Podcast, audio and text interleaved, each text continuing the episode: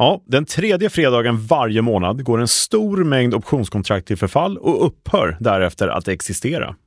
Det kan ge stora avtryck i aktiemarknaden, speciellt när större positioner ska stängas eller ersättas med nya kontrakt in i nästa månad. Och hur ska vi då tänka under den här speciella veckan och hur ska vi hantera våra egna optionskontrakt när de går mot sin förfallodag? Mm. Idag går vi igenom hur du ska tänka under den här viktiga lösenveckan på börsen och vilka parametrar som är viktiga att ta hänsyn till i god tid. Så häng med!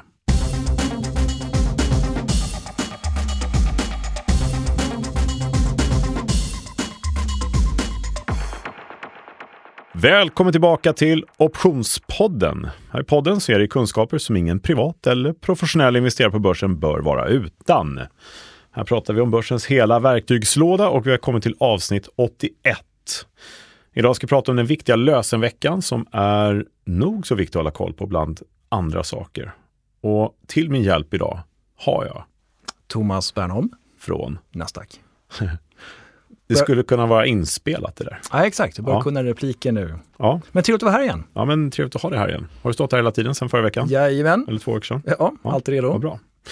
Eh, hur, du, hur du agerar den här tredje veckan i varje månad, Mm. det kan få rätt stor betydelse för din, eh, ska kalla för position på Verkligen. börsen. Eller hur? Mm.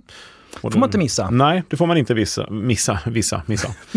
Men det är ju eh, eh, någonting som vi faktiskt inte har berört så himla mycket tidigare och man får halvsvär lite grann. Ja, men exakt. Det är bara väldigt så sporadiskt och sagt kanske Mm. någonting. Så det är bra att samla ihop det där så man Ja. kan liksom hitta rätt. Om man pratar om lösenveckan. Ja, lösen i sig har vi pratat om, Mm. vad som händer när ett kontrakt går till lösen och sådär. Men den här veckan när kontrakten börjar närma sig sitt förfa- förfall och framförallt när de stora positionerna börjar närma sitt förfall och ska rullas vidare som det heter in i nästa månad, Exakt. då kan det faktiskt hända saker på börsen. Och som vanligt är det bra att inspirera och påminna om alla alternativ som finns egentligen. För man kan ju låsa sig lite grann vid ett förfarande. Man Ja. kanske gjorde det här förra lösen, då gör man samma sak igen. Mm. Men det kan ju vara bättre att se över och så här. Så det är väl bra att ta upp det tycker jag. Det tycker jag. Eh, Det kan ju vara många som kanske inte gör någonting för att de inte tänker på att det eh, Ja, som finns glömmer kanske också. Ja, Man lite får sådär. sätta en liten reminder. någonstans. Ja, visst, Ja, men det här ska vi gå igenom idag. Eh, just det. så- Det lät nästan lite så här sorgligt. Ett optionskontrakt går till förfall och upphör och Ja, existerar. Ja, men eh, det är en av de viktigaste eh, kunskapsdelarna, ska säga, riskmässigt. Att de faktiskt går till förfall och eh, ersätts med nya kontrakt. Ja. Det är ju faktiskt en och annan som har bränt sig av att de helt plötsligt märker att nu har jag jättemycket mer eller mindre aktier på kontot. Visst och det, så. kan vara aktielån som skapas och lite såna grejer. Så att det är ju bra att hålla lite koll, förstås. Ja, det ska bli spännande. Så, ja, det har du- varit eh, en del frågor kring det här så det ska vi ta upp. Mm. Jag. Och det är avsnitt 81. Ja, det är det. Det tickar på. Det gör det verkligen. Framåt. Det är kul. Ja. Eh, ja, vi kan säga det till lyssnarna direkt. Eh, bra feedback har kommit, men är det någonting speciellt ni vill höra mer om, typ som det här, eh, eller någonting annat som ni funderar på, så gå in på optionspodden.se och klicka på lilla knappen Fråga podden. Där kan man även kalla för begära från podden eller någonting. Begära, ja. Ja, fråga podden, så Och du kan vi får- prata här. Kontinuerligt en massa uppslag och frågor. Mm. Ja, men visst, precis. Men det om det. Ja. Eh, det här ska vi prata om. Ja, men visst. Mm. Och, just när det gäller då lösen så, vi, vi har ju pratat redan nu lite grann om alternativ som finns och sånt. Men då ska Mm. man ju tänka på att det finns ju då rullning som du nämnde och det finns ju stängning och det finns ju lösen. Ja, gå till lösen. det- Så det finns lite alternativ. Det är de tre som man har att arbeta med. Lite Ja, sådär. Och ibland är man också väldigt osäker om det blir lösen eller inte. Mm, precis. saker. Och när det är lämpligt att göra vilken av de här Mm. ska vi bena ut lite grann sådär. Ja. Eh, rullning bara snabbt, det är ju när man helt enkelt fortsätter att ha ungefär samma position in i nästa månad. Precis. Kan man väl säga. Ja, det är väl det vanligaste i alla fall. Gör sig av med ena kontraktet, skaffat likadant med längre löptid ungefär på något sätt. Men det går vi igenom om ett litet tag. Eh, ska vi bara hoppa in i börsens värld Det är klart vi ska. och kolla hur börsen mår? Ja. Då gör vi det. Ja, Kalle, läget på Mm. börsen, hur ser det ut? Ja, börsen eh, tickar på. Eh, sidledes, lite lätt neråt.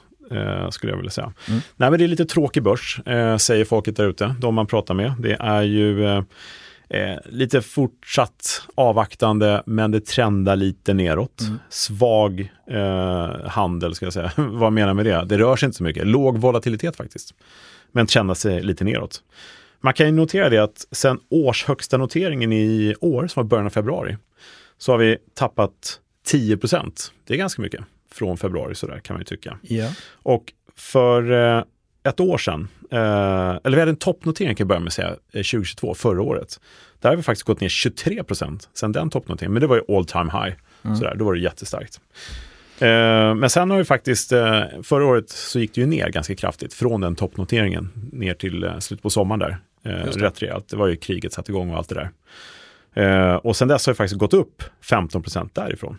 Men det är lite svårt att bryta ny mark på uppsidan. Eh, vi har ju haft inflationsspöket, vi har ju kriget som fortsätter och det är en rad världspolitiska omständigheter. Exakt. Vi ska inte rabbla upp alla dem. Nej, de flesta känner väl till den biten. Ja, men det är lite där vi befinner oss på börsen. Det är inte någon katastrof, men det är lite tråkigt. Det är sammanfattningsordet som jag får höra. Men det är bra att du lyfter fram de här Mm. procentuella förändringarna måste jag säga, för det också påvisar igen att det finns en hel del rörelser över en inte allt för lång tid. Nej, precis så är det. Ja. Så, ja, precis, över den tidsspannet så är det ju volatilt. Och det ska man ha i bagaget när man tänker på sina strategier framgent. Mm. Framgent. Framgent. Ja, det, framgent ska Var vi det tänka. fel det eller? Nej, det var bara väldigt så här. Du backtradar? Ja, Ja. exakt. Nej, men så är det. Så att vi, eh, det är ju tydligt två läger, om man ska, tycker jag det. Att det eh, ena sidan är väldigt skeptisk till att börsen ska hålla sig här, vi ska fortsätta ner. Och det är kanske det vanligaste och det som känns mest tryggt. Ja, vi tror på nedgång, då blir vi lite besvikna om vi får fel. Det är lite psykologiskt sådär. Men så finns det de som tycker att börsen har mycket mer att ge upp mot den här toppnoteringen. Så att vi har Eh, just nu är det väl 2% plus på året eh, här idag i eh, liksom mitten september. Men det finns ju de som tror att det här ska sluta upp 10-12 netto så småningom och att det är positivt sentiment. Men vi mäter ju då i volatilitet. Vi tittar på VIX-index till exempel. Och vad har vi på VIX-index? Jo, men vi har ju en eh, eh, ganska låg risk om man säger så. Jag skulle säga nästan rekordlåg risk eh, tillbaka. Det fortsätter ner på VIX-index. Vi var ju där i våras om du minns, eh, kring så här 13, 12-13 nivå, jättelåg Mm, ja. eh, nivå. Nu är vi lite tillbaks där efter att ha varit uppe mot ja, men 17-18 och hälsat på på 20 nivån och så, där, så har Mm. det halkat ner igen. Och det är för att det rör sig ingenting. Nej men exakt. Nej. Den Så- faktiska utvecklingen, utvecklingen Mm. återspeglas även nu i VIX här. Då. Ja, Mm. och vad säger investerarna som liksom ändå prissätter den här riskpremien? Det är ju så pass lugnt och vi söker efter en trigger så pass mycket. Så att närmaste investeringshorisonten som är närmsta ska säga, 30 dagarna så är det liksom ingen som ser något rejält hot. Det är ingenting som händer, ingenting, inget val i USA, det är ingenting sånt där som är superstort. Man tror inte att det ska hända någonting som det verkar just nu. Men därmed inte sagt att vi vet ju inte vad som händer imorgon. Nej, exakt. Så det finns ju en förberedelse för det här. Och vad gör man då? Den ständiga frågan. Ja, Vad precis. då? Vad gör man då? Nej, men alla förbereder sig ju på eh, någon sorts Black Swan eller någonting, om det nu skulle dyka upp någonting. Eh, det är ju nervöst där ute och det kan ni titta på SKEW-index som då har ett normalläge kring 120. Vi handlas just nu eh, 137, har varit högre än så, har varit uppe vid 140-145 och ännu högre tidigare här under sommaren. Och det indikerar att det finns en vilja att betala upp och en oro för att det kan komma någonting som sätter fartmarknaden neråt. Ingen vill vara oförberedd av de som sitter och har de större portföljerna. Nej. Och så tycker jag vi också ska tänka, vi vanliga privatpersoner som investerar.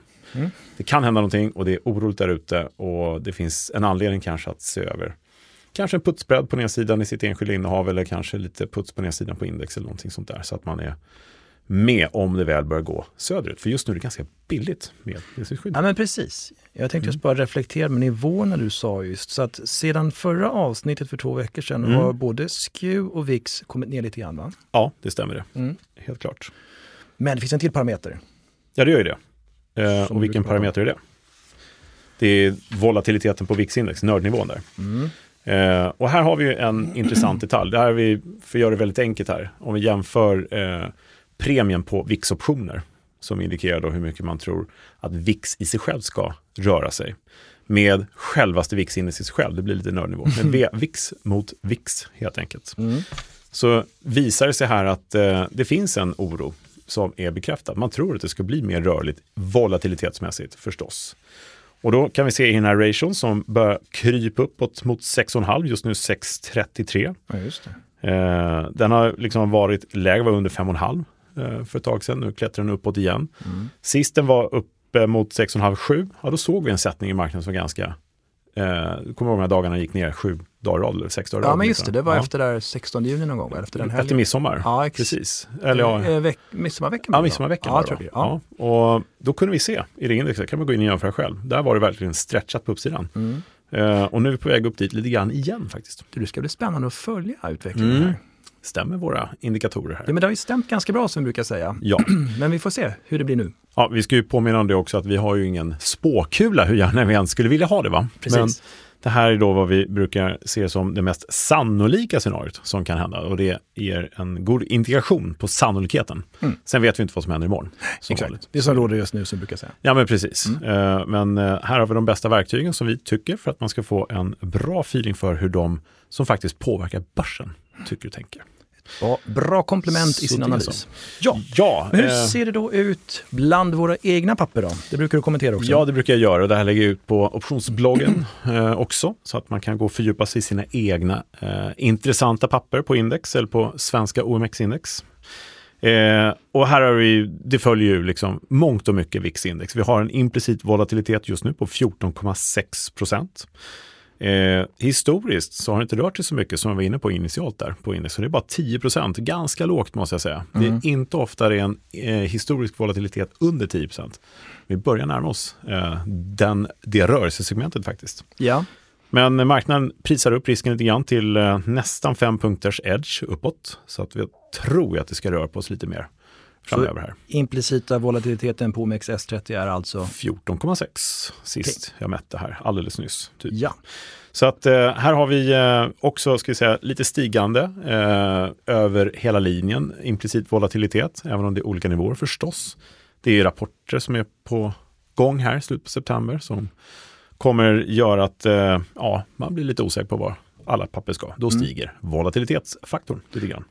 Ja. Är det någonting Eh. som sticker ut och sådär som du vill lyfta fram? Ja, men jag gillar ju eh, tradingpappret Ericsson som jag haft som en liten favorit att titta på här, som en liten ledstjärna bland de här. Ja. Eh, och där har vi Ericssons eh, historiska rörelse här. His volatiliteten historiskt är 16,4 procent. Det har inte rört sig jättemycket, likt många andra papper. Men här, riskpremien är 37 procent, den implicita vollan, är ganska hög. Eh, så att vi snackar en eh, 20, drygt 20 procents edge här. Dyrare optioner helt enkelt. Det är en hel del. Ja, det är ju det. Och eftersom Ericsson rört sig sidledes, eh, intervall där mellan 53-58 spänn ungefär. Eh, vi har en snitt-target, om man kollar på analyserna i marknaden, så är snittpriset, vad man tror Ericsson ska vara om ett år, ungefär 64, eller 64,14 faktiskt. Så där, det var exakt. Ja, Ja. man kan slå upp det på i Infront bland annat. Mm. Och det är en uppsida på 13 procent. Eh, och för den som gillar att vara lång aktier och tro på Ericsson och tro på börsen och sådär. Eh, och med den edgen vi pratar om så kan ju kanske då min favoritstrategi vara någonting. Såld vagga mot innehav till exempel. Exakt. Här har vi då en möjlighet att eh, få in premium över tid. Och vi har de två riskmomenten i att vi får på oss Ericsson fast lite längre ner med en liten eh, kudde i form av premium vi faktiskt får in. Precis. Och den andra risken är ju faktiskt att vi säljer av våra Ericsson-aktier en bit högre upp med en bra avkastning. Och den risken kan man ju leva med. Det måste jag säga. Ja, det är det.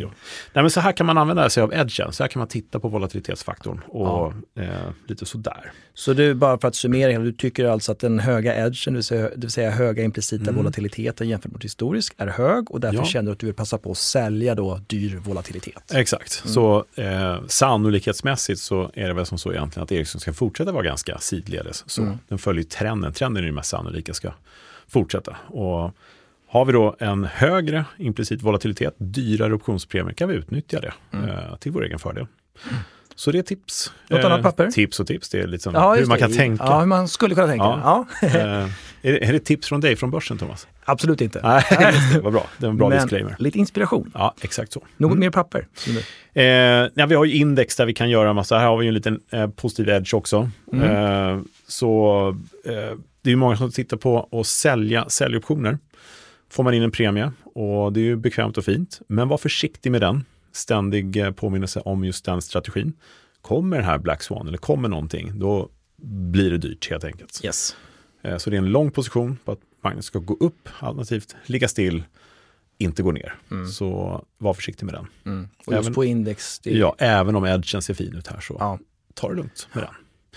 Så det är det. Så att eh, jag tycker vi går från marknaden och tittar på hur vi kan kanske göra med edge och annat även det i slutet på optionens livslängd. Det Okej. vill säga sista veckan. Yes. Ska vi kolla det? Låt oss göra det. Ja, då är det dags för huvudtemat va? Den viktiga lösenveckan på börsen, eller vad du kallar det. Ja, för den är viktig den här veckan på börsen. Den tredje veckan i varje månad faktiskt. Eller tredje fredagens vecka. Det ska man vara noga med. Just det, det är sant. Ja. Ja. Tredje fredagens vecka. Så det kan ju röra sig lite. Tidig lösen och sen lösen. Ja, men det stämmer det. Så att, eh, visst kan det vara så. Det beror på om den första är en fredag eller typ, alltså i månaden. Sådär. Men i alla fall, den tredje fredagen är ju en lösen dag för aktie och indexoptioner. Och den veckan händer det ju saker. Oftast. För då ska alla de här kontrakten som går till förfall eh, för professionella aktörer, inte minst då, eh, rullas vidare. Eller, alltså att man behåller sin hedge eller sin exponering in i nästa månad. Man gör sig av med de kontrakt man har och skapar en helt ny position med nästa månads kontrakt. Precis. Eh, eller om man ska hedga sina terminspositioner eller man ska byta terminer eller kanske, ja, det finns lite olika. Vi ska gå igenom det här, vad som kan hända Ja. och hur vi ska göra själva framför allt. Då. För hur den är, man vaknar upp, eller vaknar upp ska jag inte säga, på måndagen så har man en helt annan exponering sannolikt. Månaden efter, ja, precis, visst har man det. Och där har det varit lite förvånade miner ibland, Mm. får man säga. Eh, Folk som har glömt lösen, folk som kanske inte agerat, folk som blivit lösta fast de inte räknade med det och så vidare. Mm, Precis, så att, eh, det här är en bra genomgång Ja. I, i sin enkelhet, Ja. som vi säger. Och du har spaltat upp lite grann här. Vad är det vi ska tänka på? Nej, men, eh, till att börja med så ska vi bara säga att hur ofta blir vi lösta på en optionsposition? Om vi köper ett optionskontrakt, eh, då kan vi välja själva när vi löser. Har vi utfärdat eller sålt ett kontrakt till någon annan, då är, får vi ju rätta oss efter hur köparen vill göra. Då sitter vi knät på dem på något sätt. Ja. Ja, men man ska, det finns en inofficiell siffra eh, som är lite så oklar, men den, den ger ju en indikation på att 0,25 procent, det är inte många av alla optionspositioner ute, går till lösen. Det är inte många. Det är väldigt ovanligt ord att man blir löst. Det kan ske under utdelningstider. Det finns en hel strategi som heter Early Exercise. Ska vi inte gå igenom nu så, den är inte så svår, men det finns ett annat avsnitt man kan lyssna på då. Jag tänkte ju säga det. Lyckligtvis kan man lyssna på det. Vilket avsnitt är det, vet du? Det var ett tag sedan, så jag skulle gissa på någonstans neråt 25 eller? Nej, alla fingrar plus ett finger till. Okej, Avsnitt nummer? 11. Ja, Ja, vad jag, duktig du jag är. kan räkna på fingrarna. Ja. Där har vi ett avsnitt som heter optioner och utdelningar. Det kan man lyssna på lite grann. Men här är det en annan femma. Om det inte kommer en utdelning så är det väldigt ovanligt att man blir löst mitt Mm. under eh, ja, men, brinnande handel, under Just det. löptiden. Är det ju. Eh, så att vi börjar helt enkelt med vad vi kan tänka på. Då. Ja. Om vi kommer här inför lösenveckan så ska man ju alltid börja med, vilket man alltid gör oavsett, och se över sin målsättning och sin trading plan, som vi har pratat om och tjatat om. Eh, och se om den behöver justeras. Då, Helt enkelt vilken marknadstro man har och hur man agerar efter den. om det har hänt någonting i världen eller om det har hänt någonting i sin marknadstro eller man har läst någonting som eh, kan skapa en anledning till att positionera om sig kanske. Ja, Så där börjar vi alltid. Vad har vi för plan och vad har vi för mål och sådär. Så det är det första. Sen så tittar vi på våra positioner som vi har. Och nu har vi kommit in då på, ska vi säga måndagen på lösenveckan. Åtminstone eh, det är måndagen. några dagar kvar till förfall. Ja, precis. Ja. Vi kan göra det innan också, så man är förberedd. Men då är frågan så här, den position du har, är den liksom, är den lönsam, den som är på väg mot lösen, helt enkelt? Mm. Har den gått åt rätt håll? Har du tjänat pengar på den? Då har du alltså fyra dagar kvar till din målsättning förmodligen är uppnådd, eller hur? Mm. Är den lönsam till den nivån, gå ur positionen. Mm. Försök inte att bygga på vinsten, försök inte att skapa en ny position som ska få lite extra i en månad till och betala liksom inte för det. Och och det du menar här, man har uppnått sin målkurs om man får säga så. Lite så, ja. Den rörelsen som du har Mm. förutspått har infriats. Ja, att- precis. ja. Eh, och sannolikheten att det ska bli ännu bättre bara för att man känner att det här går så bra så nu kör jag en gång till. det, den är låg. Ja. Det har vi sett under många, många antal tillfällen genom åren. Så att, Du eh, är nöjd och glad, du går ur. Ja, precis. Yes. Och då är frågan vad du har för position. Om den är lång eller kort eh, optionsposition så kan du låta den gå till förfall om du känner att det liksom är, den är så deep in the money eller out of the money om du har sålt den. Liksom. Mm. Eh, så att det liksom är osannolikt att det kommer hända någonting så kan du låta den gå till förfall bara. Eh, eller så handlar du tillbaks eller köper tillbaka eller säljer kontraktet helt enkelt. Så. Och en jätteviktig sak där som jag pratat om tidigare, det är till exempel att du har en innehavd köpoption och du tycker Mm. att det har gått din väg. Då, Mm. då kanske du tänker att jag vill ha aktierna. Mm. Och då låter du dem gå till lösen optionerna. Mm. Eh, Men då kan det vara bättre att du säljer optionerna om det finns lite tidsvärde kvar. Så att ge inte upp tidsvärdet i det läget. Nej, och det kommer vi kanske till, men vi kan ta det med en gång så vi inte glömmer det. Mm. Om man löser ett optionskontrakt, då säger man hej då till tidsvärdet. Då offrar man ju det Just det. faktiskt. Det lilla värde man har kvar, det försvinner ju. Det är värt att ta med i beräkningen. Det där pratar vi mer om i avsnitt 11 också, optioner och utdelningar. Det är mycket där i elvan. Ja, det är bra avsnitt faktiskt. Bra. Så att om din position då, å andra sidan, punkt nummer två av, eller tre är faktiskt av åtta, först är målsättningen. Och vad gör du om positionen är lönsam på lösen? Ja, men gör gå ur positionen helt enkelt. Mm. Trean här då, om din position är en förlustaffär, om du märker att det här gick inte alls som jag hade tänkt mig. Då har jag helt enkelt haft fel inom marknadstro. Ja, det har du. Mm. Eh, första man ska fråga sig, hur illa är det?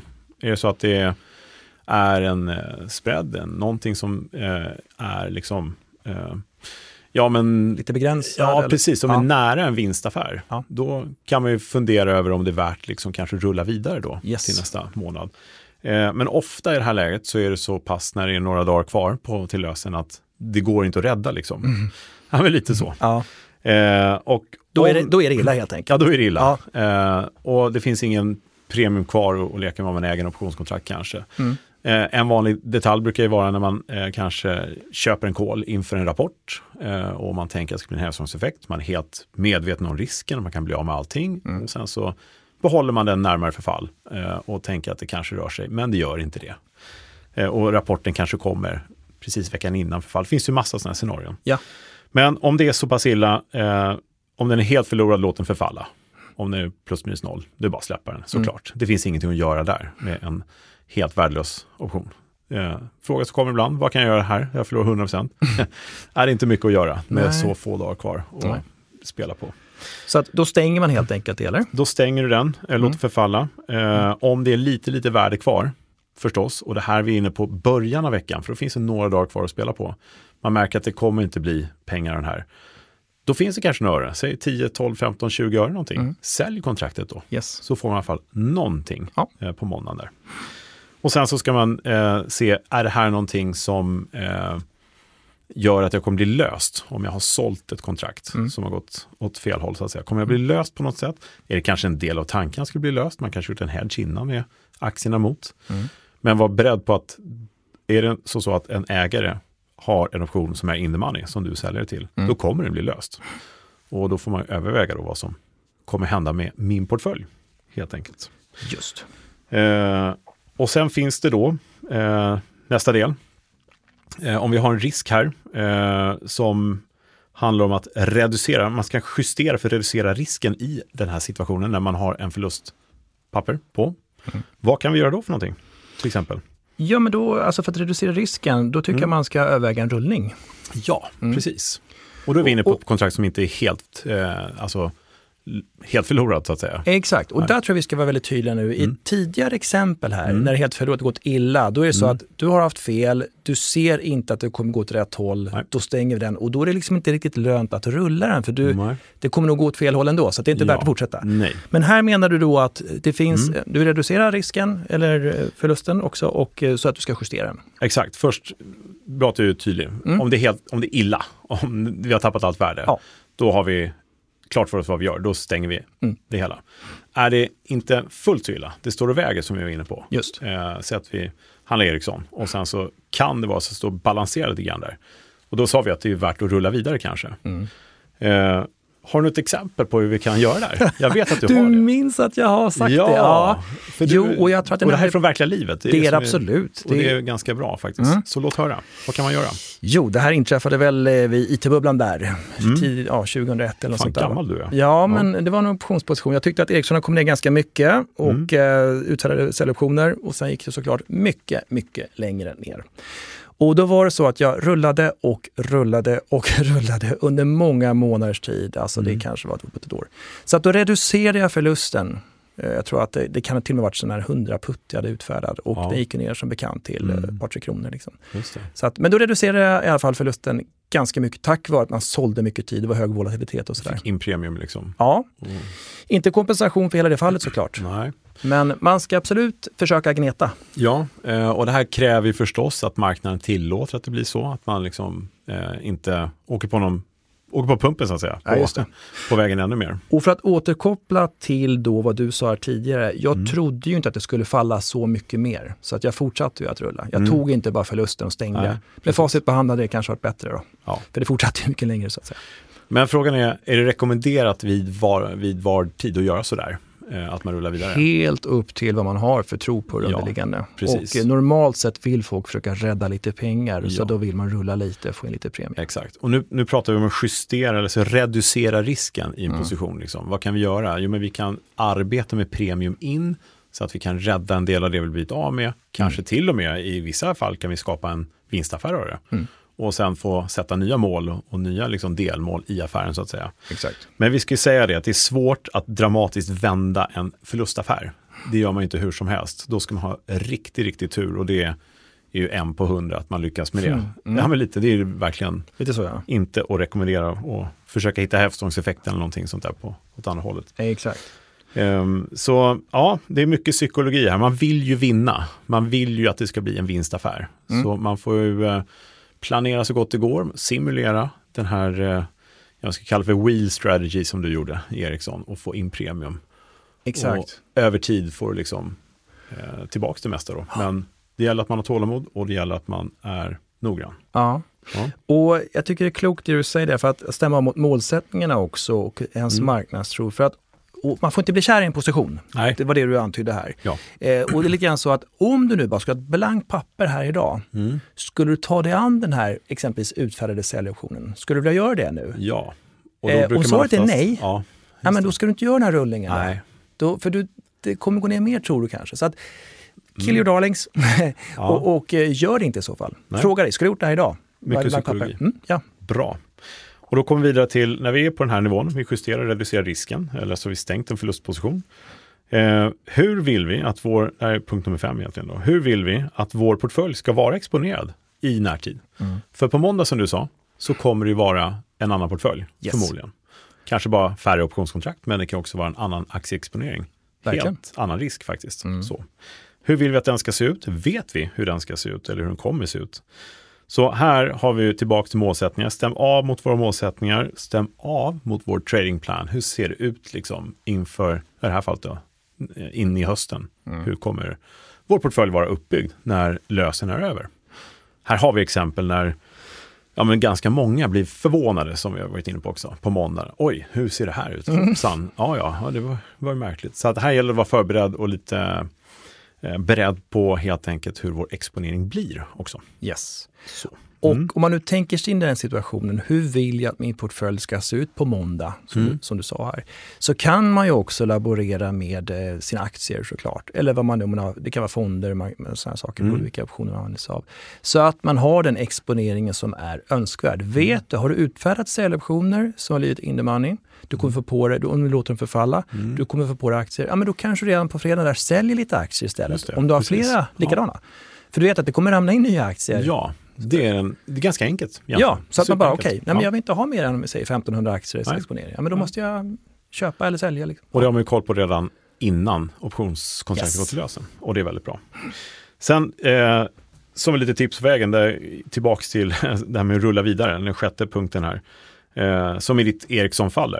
Mm. Rulla vidare med en nettopremie in, alltså en credit eh, trade så att säga. Att du får in pengar när du rullar. Det är ju önskvärt. Det är väldigt önskvärt. Och det, aldrig eller aldrig, men man ska, in, man ska försöka undvika att rulla till en kostnad. Om det Mm. inte är någon specifik eh, eh, strategi man gör. Därför att en kostnad kommer du förmodligen bara bli av med. Och du kommer förlora ännu mer om det är så att du har en förlust som du ska vända eller om det är gränsfall där. Sant. Försök inte att betala dig ur det, för det brukar straffa sig. Ja, men det är en bra strävan. Mm. Ibland är man kanske så illa tvungen, men det är en bra strävan tycker jag absolut. Ja, för då strävar man ju efter att eh, positionen ska ändra riktning till ens egen fördel. Och den sannolikheten är dessvärre liten. Att det går så pass fort eh, så att vi verkligen tjänar på det. Mm. Så rulla vidare med nettopremie. Eh, nummer sju här. Eh, när vi stänger våra positioner så gäller det att göra det på ett smart sätt. Mhm. Eh, och vad tänker på då, tror du? Ungefär? Eh, nu blir jag faktiskt lite osäker vad du Ja. tänkt här. Ja. Man ska väl Ja, alltid vi har redan sagt det. Det, Ja. det är egentligen att om du ska sälja bort kontrakt, ett kontrakt som du inte är nöjd med, som inte gått din väg, Mm. gör det tidigt i veckan. För då har du ju några dagars tidsvärde kvar till Just det. exempel. En detalj till exempel. Eh, vilka positioner ska du börja med och fokusera på? Börja inte med de optionskontrakt du äger trots allt, utan de som är farliga är egentligen de som du har sålt, som du har utfärdat. För det har ju Mm. inte du en rättighet att bestämma. Du får bara liksom vara, ehm, ja rätta dig Ja, efter, efter den som äger kontraktet. Ja. Speciellt om du har index och puttar och har sålt dem och väntar. Vad händer om det går ner? Det var vi inne på tidigare här också. Mm. Eh, om det går ner jättemycket och du har en indexputt såld, då kan det bli dyrt som bara Verkligen. den. Och vänta inte några dagar med och tro på att det ska liksom kicka in lite mer premie, att du kan köpa tillbaka den billigare om några dagar. Det är bara dumt. Det kan ju hända precis tvärtom faktiskt. Det där är jätteviktigt. Mm. Eh, Jag har haft kontakt med många kunder genom åren då som kanske, äh, det, den där får ligga kvar. Och så händer någonting. Då, då är det av girighet som man inte gör någonting åt den. Det är bättre att bara stänga den om det bara kostar några ören Mm. eller några, några hundralappar. Liksom. Exakt. Stäng den. Ja. Så, Så den, Det handlar om att vara lite smart helt Mm. enkelt. Och det är sån annan smart grej, kill your darlings. Mm. Också en sån här smart grej. Men det här är svårt ibland. Så det är mycket psykologi inblandat i saker och ting när vi har en position som vi kommer in i sista veckan. Och det kan vara så att övriga börsen reagerar på andra optionskontrakt eller terminsrullningar eh, rullningar och sånt där som gör att vi måste agera tidigt också. Så att eh, bra förberedelse och gör det i god tid, då kommer vi med största sannolikhet komma ut på bästa möjliga sätt i alla fall. Mm. Och vi har haft eh, några market makers som gäster här också. Mm, just det. Lovisa Jangenstol och Marcus, Marcus Kri- Kristiansson från SEB. Mm. Och de pratade om när de tycker man ska rulla och justera sina positioner. Och det var ju som du är inne på här i början av veckan. De avsnitten kan man också gå tillbaka och lyssna på som lite inspiration. Det tycker jag man ska göra verkligen. Ja. Mm. Eh, sen den sista punkten, det är lite överkurs som vi kommer komma tillbaka till, men det finns något som heter en gammarisk. Och gammat visar ju vadå? Hur deltat ändrar sig, det vill säga hur karaktären i ett optionskontrakt egentligen, hur det är, hur det Ja. beter sig, hur snabbt det ändrar sig helt Mm. enkelt. Vi ska inte gå in för mycket på det, men det är egentligen hur optionskontraktet beter sig sista veckan. Mm. Och vad är det framförallt man ska framhålla där? Deltats eh, liksom väg. Mm. Jo, det går mot noll eller ett. Va? Exakt. Det blir liksom binärt. Ja, Och, och det säger ju då att gammat som styr Mm. deltat Mm. kan vara väldigt högt. Väldigt högt ja. Mm. På, slut, på sista timmen, slutdagen, Mm. då kommer det bli antingen 0 eller 1 om det ligger precis, lösenpriset är precis vid aktiekursen. Det vi kallar för pin risk. För då vet ju inte Just en det. trader om man ska hedga eller inte hedga. Liksom. Du får Mm. utveckla pinrisk lite grann. Pin risk är när lösenpriset och aktiekursen blir detsamma precis på slutdagen. Mm. Och vad händer då med din exponering? Om du kanske blir, det kan vara skillnad om du är lång liksom 100 000 aktier eller inte lång 100 000 Ja. aktier. Ska du hedga eller inte hedga? Och det visar ju gammalt som blir hysteriskt högt då förstås. Eh, och visar att det, blir, det, det kan slå hur som helst på en tick sådär. Så att egentligen, det, det står och väger. Du Mm. kan bli löst och du kan inte bli löst. Ja, precis. precis. Och du, är, du vet inte om du löste det inte. Nej, du vet inte hur du ska hedga dig. Nej, Och därför, ovissheten kallas då för pinrisk, eller det här förfarandet. Precis. Ja. man kan ju handla optionskontraktet och, och eliminera den risken och så får man Just ju det. göra. Mm. Men det kan påverka andra så, så här, om man har en stor derivatbok då. Mm. Men vi går inte in på det, man, man kan fundera lite på om för den som vill ha lite överkurs så kan man studera gamma-risk lite grann. Och eh, det är ju väldigt bra att känna till också med tanke på det vi sa där, om du har utfärdat optioner som kanske har en kurs på några ören hit eller dit. Ja. Så, så kan det smälla till om det verkligen blir en stor rörelse åt fel håll och Så därför kan det brådstänga. verkligen, ja, precis. För det är där det kan återspeglas rejält. Mm. Precis. Sen eh, en sista eh, liten detalj, det är att volatiliteten den här veckan spelar inte så stor roll längre. Volatiliteten mäter ju liksom egentligen vår möjliga rörelse fram till förfall. Mm. Men här är bara några dagar kvar. Hur sannolikt är det egentligen att det ska röra sig jättemycket upp eller ner? Mm. Och sista dagen är det inte sannolikt alls egentligen. Så då volatilitet spelar ingen roll överhuvudtaget eh, just då. Så kan man ha i sin åtanke. Yes. Så här har vi inför lösenveckan lite punkter att fundera på. Mm. Eh, när vi går ur positionen, reducera risken, stämma av mot målsättningarna, rulla med nettopremie in, en liten credit, stäng positioner på ett smart sätt. Och om man då vill ha lite överkurs så studera gammarisken. Mm. Den kan vi återkomma till. Kan vi göra. Just det. Och Mm. som vi sa inledningsvis, glöm inte de eh, alternativ som du har, alltså rullning, stängning eller gå till lösen. Exakt, någon av de tre måste Mm. ske Exakt. på slutdagen. Då så, då är vi redo för lösenveckan va? Ja, Resten av livet. Tredje fredagen. nej men det tror jag väl. Ja, Ja. jag tror det. Och eh, ja, det, det påverkar också, löseveckan kan påverka olika stora eh, derivatpositioner hos market makers som, som du var inne på Ja, här. Ja, så Mm. att det kan också bli då lite, vad ska man säga, oväntade rörelser eller Ja. sånt där. Så det intressant att ha lite koll på. Ja. Mm. I sin enkelhet, det här kommer vi säkert återkomma till i sina små delar. Mm. Ska jag säga så? Ja. Vill du säga något mer? Nej, jag tänkte egentligen fråga eh, hur många frågor du har fått in, eller Ja. liksom, ska vi dra några frågor? Ja, jag har fått in flera stycken faktiskt. Härligt. Vi tar dem. Yes. Kalle, Mm. hur lyder dagens frågor? Ja, Jan har frågat så här. Vad innebär automatlösen av ett optionskontrakt? Lämplig fråga idag. Så verkligen, så Ja. lägligt. Ja, Ja. faktiskt. Och det innebär helt enkelt eh, vad då? Att eh, Nasdaqs clearing när det är 1% va? Plus, 1% eller mer i realt värde Eh, exakt. så går optionerna till automatlösen Ja, som är ett skydd för innehavaren så att man inte missar, för det finns ju då ett värde i dessa optioner, ja. så man inte går miste om det. Man vill ju lösa helt enkelt när det är ett realvärde. Ja, och vill man det inte kan man avsäga sig lösen, Mm. men då har man förmodligen en tro på att det kommer hända någonting under kvällen eller helgen som skulle påverka måndagens aktiekurs drastiskt. Om den är pinnad som vi brukar säga, om det inte är, om det är bara en halv procent och det inte blir automatlösen, man vill lösa ändå. Mm. Vad gör man då? Då begär man lösen genom att kontakta sin bank Mm. och de kontaktar börsen. Ja, svårare än så behöver det inte vara. Nej. Alexandra har frågat, vad händer med terminskontraktet när det är en utdelning i den underliggande aktien? Mm. Eh, terminskontraktet värderas ju på ett speciellt sätt. Mm. Väldigt enkelt. Och man tar hänsyn till då vilket utdelningsestimat som, Mm. som finns. Precis, då drar man av den utdelningen från då, eh, exakt. alltså terminskursen. Då ska säga. Har vi en aktie som kostar 100 kronor, vi har 5 kronors utdelning, leker vi, under löptiden för terminskontraktet. Då kommer den här löptiden först skapa en räntefaktor. Mm. Hur mycket ränta är det? Det kanske blir 100 kronor 50 öre, säger vi, i Mm. kontraktet bara där. Men sen blir det då 5 kronors avdrag, därför att det försvinner faktiskt från aktien. Det delas ju ut. Mm. Och då kommer terminskontraktet vara värt 95 och 50 Just det. kommer det vara. Mm. Så att det helt enkelt, terminskontraktet blir lite mindre värt för att där har man redan räknat med att utdelningen är dragen.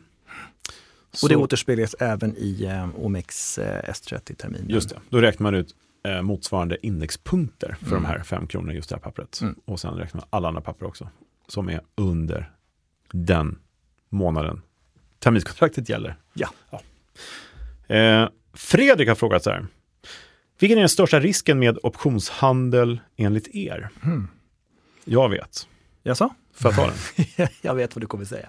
Vad? Kunskap. Ja! Ja, men det är ju så enkelt jo, faktiskt. men det, det håller jag med om. ja. Den största risken är att man inte kanske har kunskap Ja. riktigt kring det man gör. Den största eh, hedgen är ju kunskap, enkel kunskap ska jag säga. Jo. Eh, faktiskt. Nej, men om, jag måste bara ta den, för att om vi tänker tillbaka sen alltså tidigt 90-tal, så här, mitten 90-tal när vi började härva, Mm. så är det ju av alla de mishaps som man sett med optionshandel, är ju faktiskt kunskapsbrister som har föranlett. För man gör ju inte fel om man vet att man inte ska göra så, säga. Man handlar ju inte liksom, Nej, precis. Och, och sen då, jag, jag håller med dig, och sen Mm. kanske man kan lägga till att i girigheten kan spela ett spratt också. Ju man kanske egentligen vet vad det här innebär, men man, mm. man chansar lite, är spekulativ och man är lite girig och då kan det bli lite för stora positioner. men då, då har man inte en omedveten risk, då har man en fullt medveten risk, ska jag säga. Så att nummer Så. två är att man blir lite högmodig kanske. Mm. Och, eh, Ja, nej, det finns ju flera aspekter. ja det gör ju det. Ja. Men jag skulle säga kunskap, då har man reducerat den stora, om man Ja. nu vill göra rätt, om man vill liksom minimera risken i sin handel, Mm. så är det ju kunskaper och inga svåra kunskaper. Optionskurs, punkt nu, så har man en bra grund. start. Bult, Absolut. verkligen. Och sen som du brukar prata om, trading plan, inte fel att veta. Nej, det Att, att känna så här att går det dit eller händer detta, då ska Ja. jag göra det här.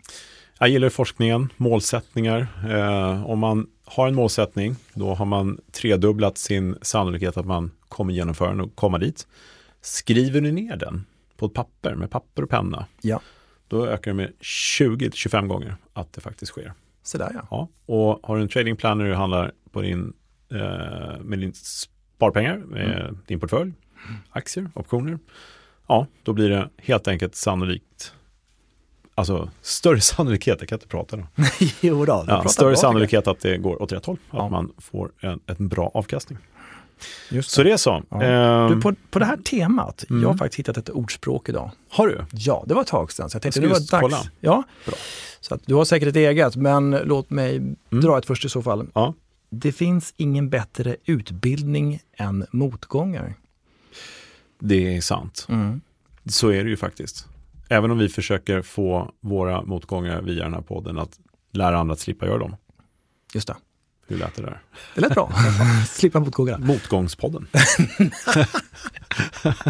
Ja. Nästa podd. Nej, men den är klok. Det, Ja. det är ju lite klassiskt. Jag bara ser till mig själv, första Mm. provsaffären jag gjorde gick otroligt bra. Jag var så nöjd. Det var länge sedan. Och andra gick helt fel, så att jag förlorade allt jag hade vunnit på den första. Då skulle du hört det här avsnittet för då hade du vetat att du hade gjort. Jag hade faktiskt haft behållning av det. Ja. Absolut. Men det här var länge sedan.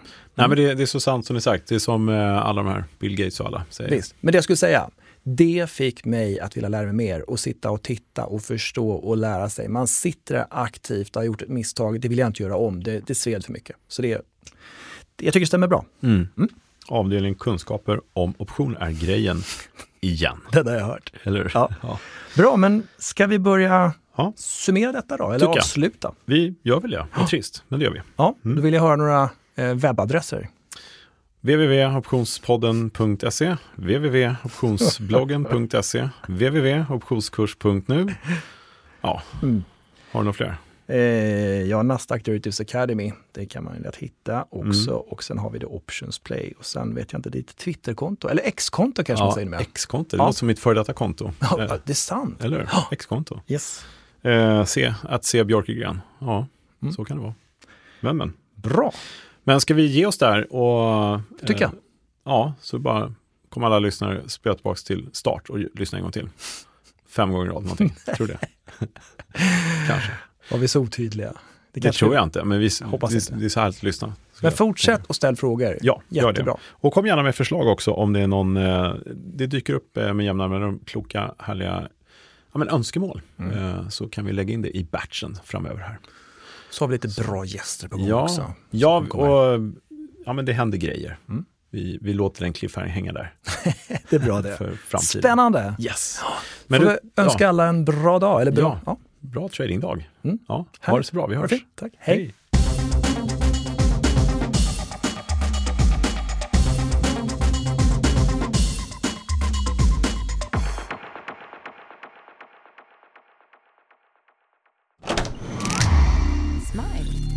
Den här podden har spelats in hos Studio Smile